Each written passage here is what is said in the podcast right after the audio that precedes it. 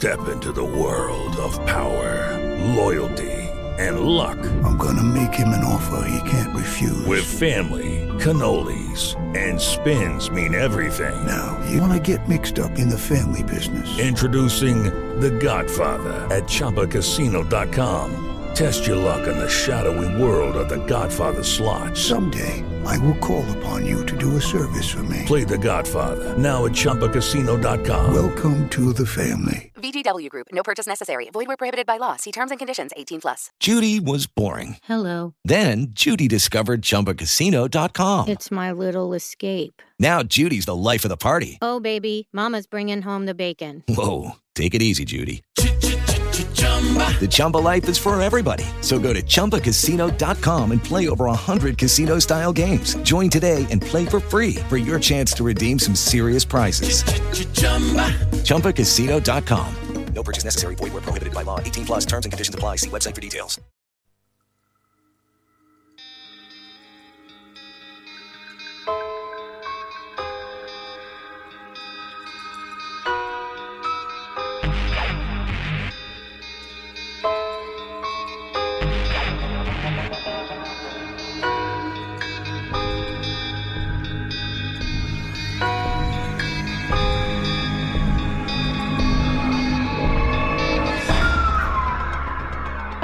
Thought this was 11 because this is ep- this is episode 11 Is it episode? Well, it, no, because imprint is thirteen.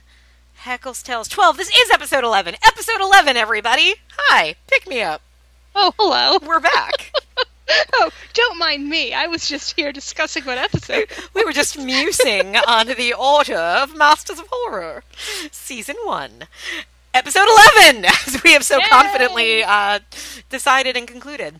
Directed by Larry Cohen, written by David Schow. Two two names that have a place in horror.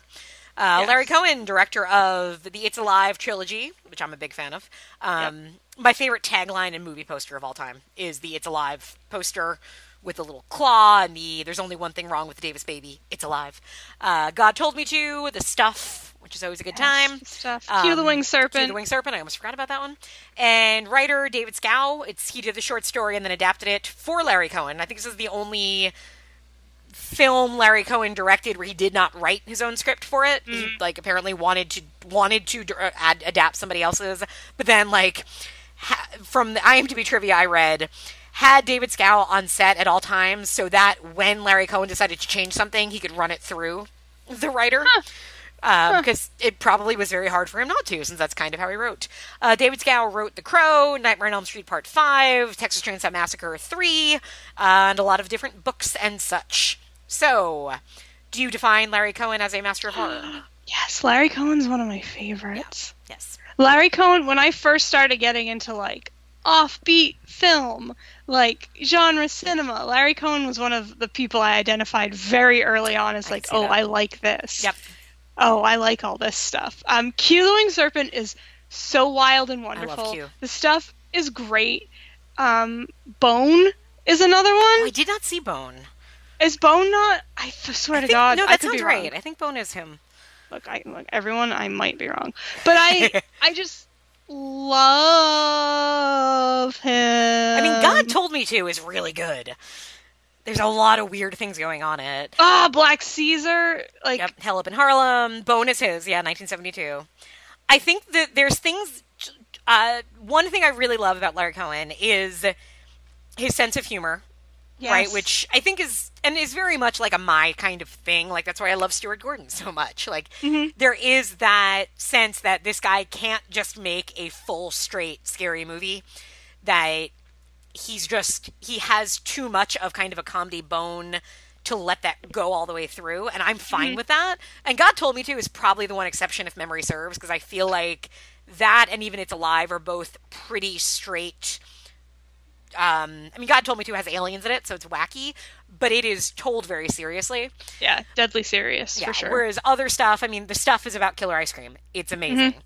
And oh i should i should take a moment actually. Um so when we when we talked about cigarette burns i apparently said something to the effect that my husband is a casual horror fan Oh. My husband listens to this podcast, not always, Oh, but sometimes. hi! Yeah, and he he took offense to that and like was genuinely like, and I was trying to like fight it through with him. I'm like, well, it's not. Like, you you love and appreciate horror, but your definition of or definition of what you enjoy about horror is so different from mine and much more narrow. You you don't have the same tolerance for this this this for you know for too much comedy in horror for badly made mm-hmm. horror for like mm-hmm. all of these things.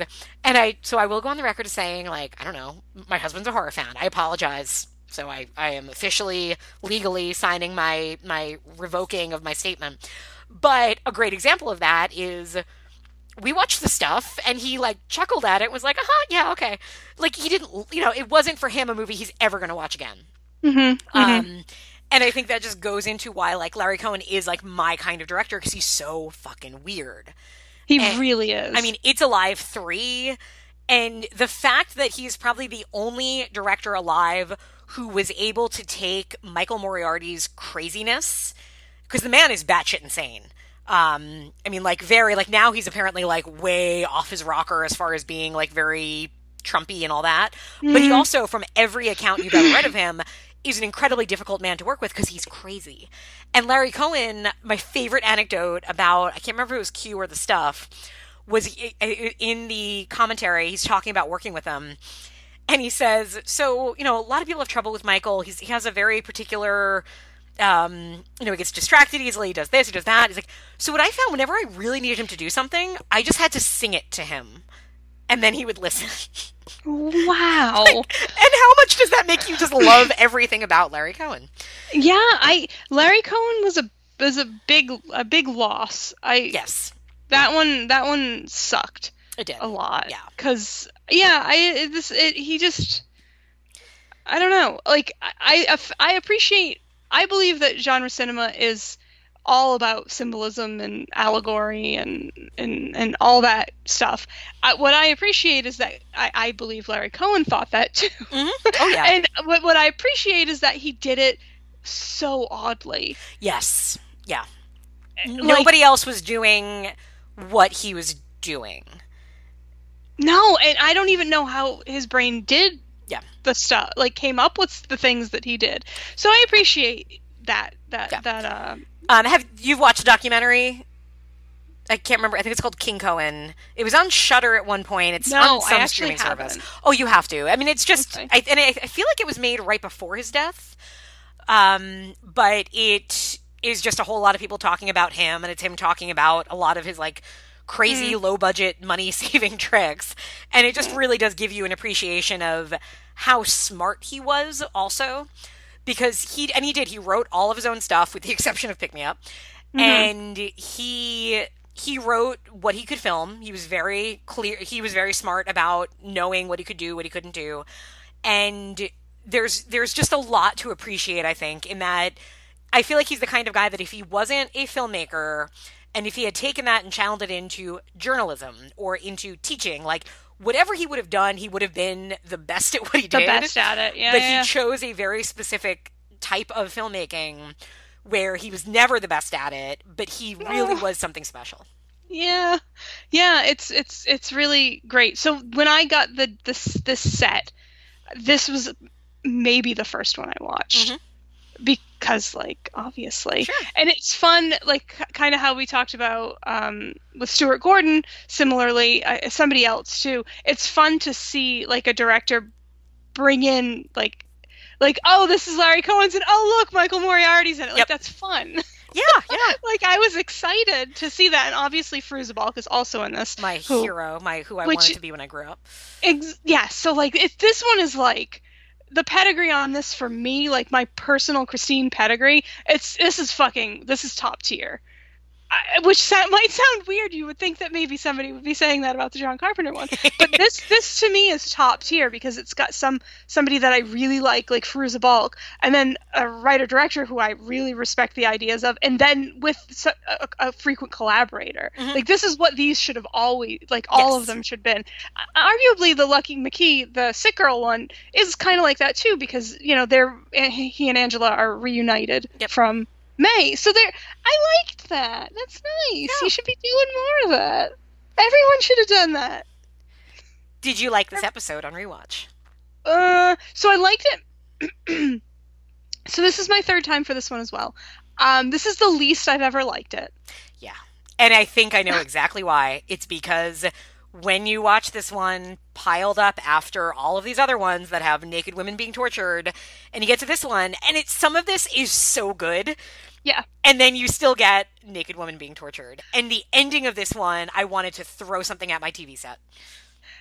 It had the like like we just just talked about for Sick Girl. It had elements of that that that that EC Comics almost Twilight Zoney comeuppance twist, which which I love. Same. I love that shit. There's like that subversion of like what our expectations Mhm. are. Like it does it repeatedly. It subverts our Oh, expectations. compl- that's the whole nature of this episode is you think oh you think this is your villain oh no this is your villain oh there oh oh there's still another one after that that's really cool And oh. and like it, that that is ve- it is very cool and I very much like it. But there is there is an expediency to which men are murdered and in a Mhm. very very drawn out way to which women are. Yep. And there's almost like this like subtle or not so subtle commentary about how you can't trust men. I mean, because Fairuza, the Fairuza character is obviously like a lady. Um, like how you can and she's like i got out of this divorce and i'm giving too much exposi- exposition about something and i don't trust people and i have a knife. And then you're like oh well she's right to not trust people. But then also so is it like about toxic masculinity and not trusting men? Which is great but also then but it, Have a it was still te- it was still terrible. do something with like it. yeah Yeah. like, like you can't if you're the thrust of your movie is like men suck and and they can't be trusted, but also let me show you all the salacious things I'm gonna do. yeah. Like, and then oh, don't end it with you know what? Men really do suck because here's two more dicks. And and but like the, there was a so this one while not like like pedal to the metal mean there was a there was a meanness to it that i think had if it had been removed would have served the story better. Like if it was a little bit more earnest and a little bit more caring you would have cared more? Yeah. This i i really did. I i i'm like there are two things i would have rewritten two things about this movie this whatever tv whatever you want to call it and i would have been so much happier. And one is um so i guess we should say what it's about. So you've Oh, yeah. got a bus breaks down and a truck driver comes up to the bus and it's Michael Moriarty and he's like, "Hey, I'll take a couple people to the next stop." And it turns out he's a murderer who kills hitchhikers. Meanwhile, a hitchhiker comes to the bus and is like, "Hey, would you have given me a ride?" The guy's like, "Yeah, I guess so." Okay, then I kill you because I'm a hitchhiker who kills people that pick people up. And mixed in the middle of that is Fairuza Balk, who we find out is apparently fleeing an abusive husband, is essentially what we're being told. Yeah yeah yeah, and she is now seen as sort of this you have two cats fighting for this mouse. And that's what the story k- kind of continues from there. It's these two killers who are kind who know the other one's there but both of them have their eye on this target but they also have to get through each other. And at one point the cowboy hitchhiker gets picked up by a couple and he's hitchhiking and they pick him up so therefore he's going to kill them. Fine that's your rule that's cool. And yet we see the body of the guy he killed and then we have a prolonged sequence of the woman tied up naked to a bed being tortured.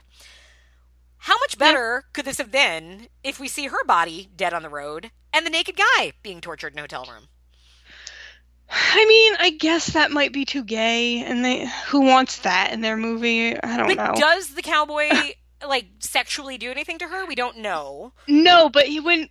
No, but there is there is the. Okay, this could just be me, so I don't want to talk on my ass too much here. But there is the. There's hints to the fact that he is punishing her for her her sexuality Yes, yes. because she was she was very flirty free and such with yeah with with making moves on him. So she's chained to the vibrating bed. She's stripped naked and flayed essentially. Yep. And when they finally pull away from the hotel room, she has like that this has been sanitized thing Yeah. over her mouth and that was like v- Hi, everybody. Yep. That was very judgy to me. Yes, no, you're right. this man is going around killing nice people who pick who offered to drive him somewhere, and yet he is judging this this woman that was just gonna like give him a smoke. I don't know. She was like, she was being like, like slutty. Like, I don't fucking care. Do you, girl? They still picked him up and we're gonna drop him somewhere. Yeah, nice of them. I don't know. Like, so, like, kill him, great. But, like, then he's, like, punishing her for being promiscuous. You know I don't like that. Because And- that's just, that's some fucking hacky shit to do. And also, hello, Madonna Horror Complex. I don't need to see, I don't need to see that. So it's like this, I'm being subversive with the expectations, but oh, wait, I'm doing But some here's old my naked woman tied to a bed. Yeah. and then like, the worst thing to me is you get um so you get uh, Michael Moriarty and Cowboy Guy in a in a truck together with Fairuza Balk handcuffed between them, and they're essentially fighting over who's going to kill her. And it's, it's funny. It's a great scene. Um, and you're watching, also trying to figure out how is she going to get out of this because, and you're waiting the entire. And this also might have just been a victim of other episodes where you had a really resourceful woman because you're waiting for her to figure it out and to nail them both and to get out of this and win. And you almost get to that, right? The car crashes, she's okay, they're both really injured. They're all in an ambulance together, and here's the, the spoiler wink of the end of the episode. It turns out the ambulance drivers are also murderers who quickly kill the two killers. And then what do you know? We pan over to her tied up, and the last line of this episode is, "Oh, she's going to be our dessert." Wink, wink. Fuck So, you. Again, the quick dispatch of male victims, but we have to prolong the death right. of this female. very implied so rape of this woman, who, to our knowledge, has probably already been abused. it's so fucking wild that that's just like the expectation in these things. Like, well, no one wants to see a man be tortured because how's that fun? Mm-hmm. Pardon? How? like, I don't get it. I don't get why do why why why? Because then it's just gross. So I like I like. I like the end. I really do like the end. I like the end until they reveal that Fairuza she's there, is yeah. still there. It's a bit ham-handed and it's a little stupid to be like everybody's a killer, but that's the that's what we've entered into here. Well, and I was waiting, like I watched through the credits because I'm like, surely we are gonna get the reason they put this so near the end, away from incident on and off a mountain road, is because we're gonna have a reveal at the very end that she killed her husband, right? That No. she's she's actually running away. That at one point there's like it seems like she's afraid of cops. You're like, oh, because she fucked up her husband, and that so she's really a badass, and she's gonna get these guys too. And no, we So- just end with her tied up. So you could have cut oof. You could have cut some stuff out of the middle, had a reveal because you have that info dump at the beginning about where she's from and what she's doing or whatever, which seemed a little out of nowhere. I was just happy that it was two women talking to each other, which we don't get much of in Masters of Horror. No, and it was like, okay, so this is going to come back into play. It kind of doesn't. It does in the sense that we're like, oh, she's resourceful. But in the end, that doesn't matter either. No, no. But like, if you had done the reveal of like, I somehow some one of them found out that she killed her husband and she was on the run, then you could have the stupid ambulance drivers be like Dextery and be like, well, we only kill killers. And then Moriarty could have been like, oh, well, she killed her husband. And like, Yeah. then at least it would have been like, okay, well, but I guess it's I guess it's because a big part of it is that that the the two main our two main killers, are picker upper and are picked up, are have like this code of ethics, but like they they don't. No. Yeah. that's like fucking bothersome. I- I agree. Put that in there. because I un- like it's very you know when you first meet Cowboy, I'm just gonna keep calling him Cowboy Guy, and which is very Buffy season four. Um, I'm Cowboy Guy when he's like meets the bus driver and he's like, "So you would have picked me up?" He's like, "Yeah, sure, why not?" He's like, "Okay, well then I can kill you," and he strangles him with the snake, which is kind of cool. And but then like there's other people there. He's like, "Well, I have to kill you." But you're like, but that's not real. Like, I guess because they would have been in the car, which technically follows under that. But then, how does Fairuza Balk factor into that? Because she's not driving a car. Exactly, she doesn't. So then all the some of these choices start to come off is like I said, mean because they don't follow the rules of the universe. Right. but then you say like, well, there are no universe, no universal rules because these are just lunatics. So then you just end on a mean note. Like, there's no reason that she couldn't have like hid in the truck or run into the woods and seen them take them, or they could have just left. I don't, I don't know. She, Yeah. she could have played dead, and it could have been like, oh, that's so weird. Why wouldn't the ambulance take somebody that was clearly dead? Right. And then that the ambulance been drives cool. away. I just wrote you seven seven different versions of this that are better. Sorry. Yeah, no, I agree. You see, like, you could have had that same scene. The ambulance guys, you know, kill the two dudes, and then we cut to her walking now with a snake uh, noose and a knife and a gun and everything else that she's collected now, walking down the street hitchhiking. Like, it, it, it just, I, I don't, I. They- They they perpetrate like she's a character with agency, and then they're then like, strip it away. JK, she never was. Yes, which is really, really fucking frustrating. There are shades of that, an incident on and off a mountain road, Mhm. but this just full on does it. Yes, yeah. Which because is they very i mean her intro scene is her saying pulling a knife on a dude that's that and i loved that scene. This dude is kind of like trying to flirt with her and she just takes a knife out. And she's like i don't want to hear it. I've, I've dealt i'm tired of dealing with men. Um i don't i'm not gonna sit here and listen to your bullshit try to romance me. You're a fucking greaseball. I'm getting away. Goodbye and then another woman comes up to her and she's like, "Hey, everything okay? Yeah, I I just got out of a really bad relationship. I don't want to deal with this. I don't. I'm not going to trust men. I'm going my own way." Great way to introduce a character. Yes, it's more than you need, but you've established everything about this woman. This woman has been abused by men, doesn't want to be anymore, has agency, and is not going to be. And then we watch her kind of keep getting, like, almost put in these situations and being smart enough where she's getting around them. And then we just see her at the end by two dudes we don't even know where the it ends on a rape note. Like it ends Yeah. on a really gross note of she's our dessert. Come on. You're better than that Larry Cohen. It's weird. Yeah. Yeah, I don't know. It, it undercuts a lot of like like the good stuff that was here. Cuz there is good. I mean, Michael Moriarty is fun and weird. All of his all of his stuff I could watch forever. Yeah. Like, it's just weird. His flirtations with the blonde and yeah, like, they're so loaded with stuff, but they're also really funny. Um, all of that's great. Uh, there's good stuff here. Th- this movie does what Deer Woman tried to do.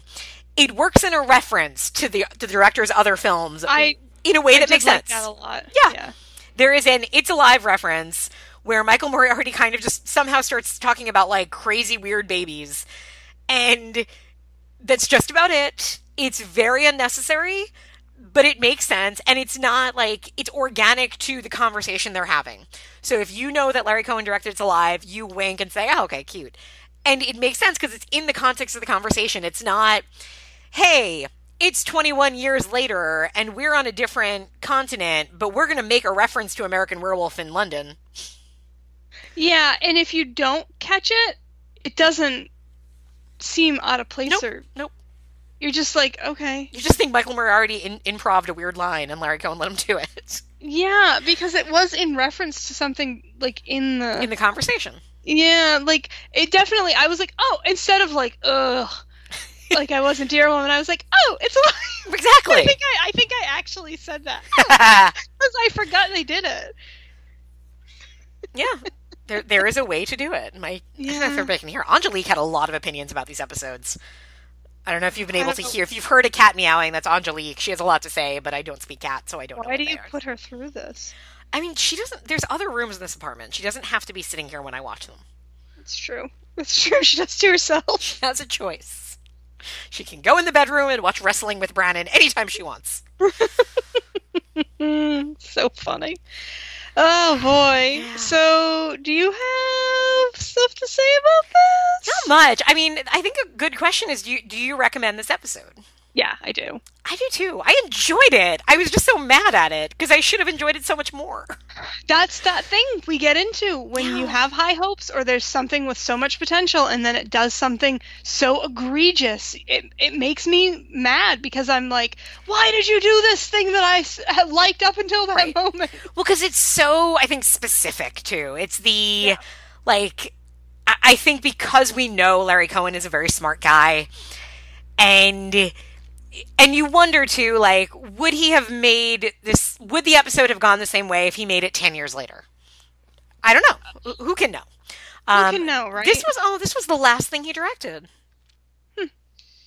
See, like there's stuff here. Like it's it's interesting that, that that's the first thing, the, the last thing he ever directed. It's interesting that's the first thing that he didn't write that he direct. Like it's interesting that that Michael Moriarty's in it. Like there's mm-hmm. things in it that you're like, this is interesting. It's weird and like does weird shit, but Yeah, it just it does this such a pointedly obnoxious thing. And again, it's 2006.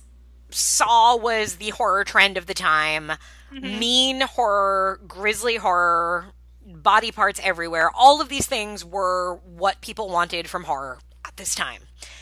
And a lot of this episode, I think, manages to balance Larry Cohen's weird comedic bone with that, right? Mm-hmm. Which I respect. And I think this is kind of very much a 2006 Larry Cohen film. Like, it does feel like it has his weirdness, but it, yet it's trying to be made for an audience at that time of what people thought horror fans wanted.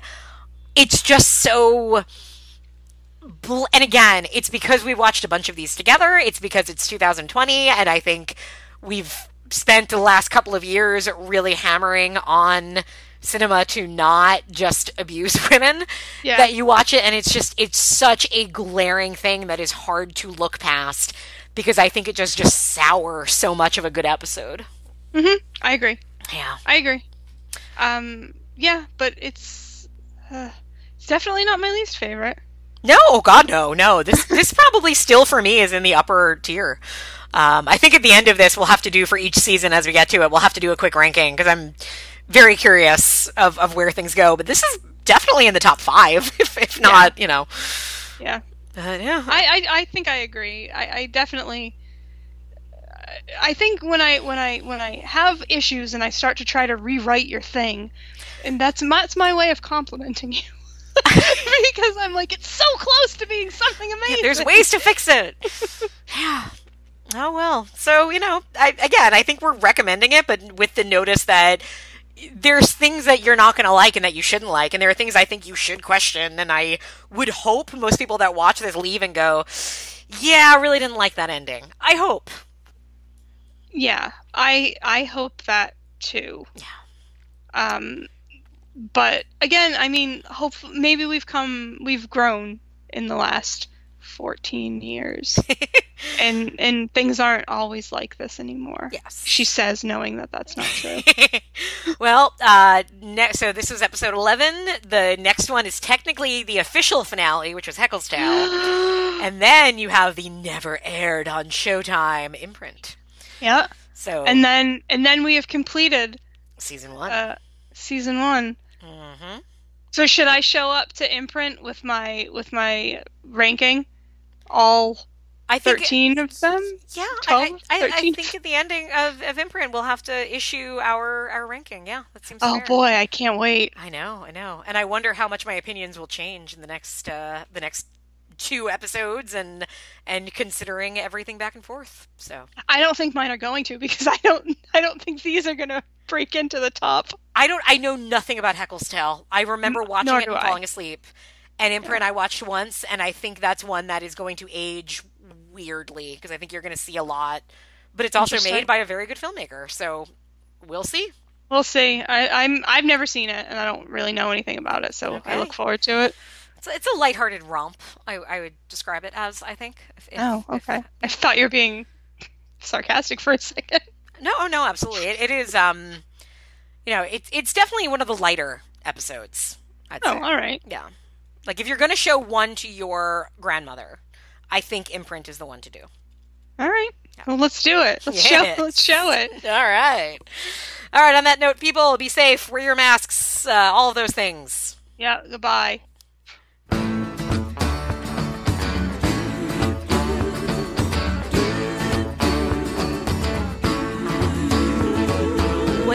Ride by the edge of the road with a brown paper bag that holds my clothes. Tonight I'm a going home where I belong. Good Lord willing, and the creek don't rise. If my luck holds out and I catch a ride, when the sun goes down tomorrow, I should be home. I'm a going back to the people I love, back to the place that I dream of. It's true that there's no place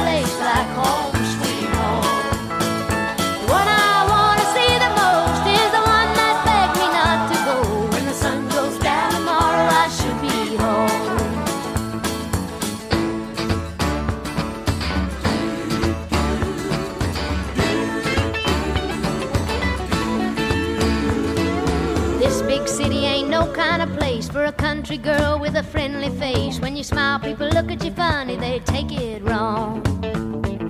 They laugh at my talking and the clothes I wear. They put me down and they call me square. When the sun goes down tomorrow, I should be home.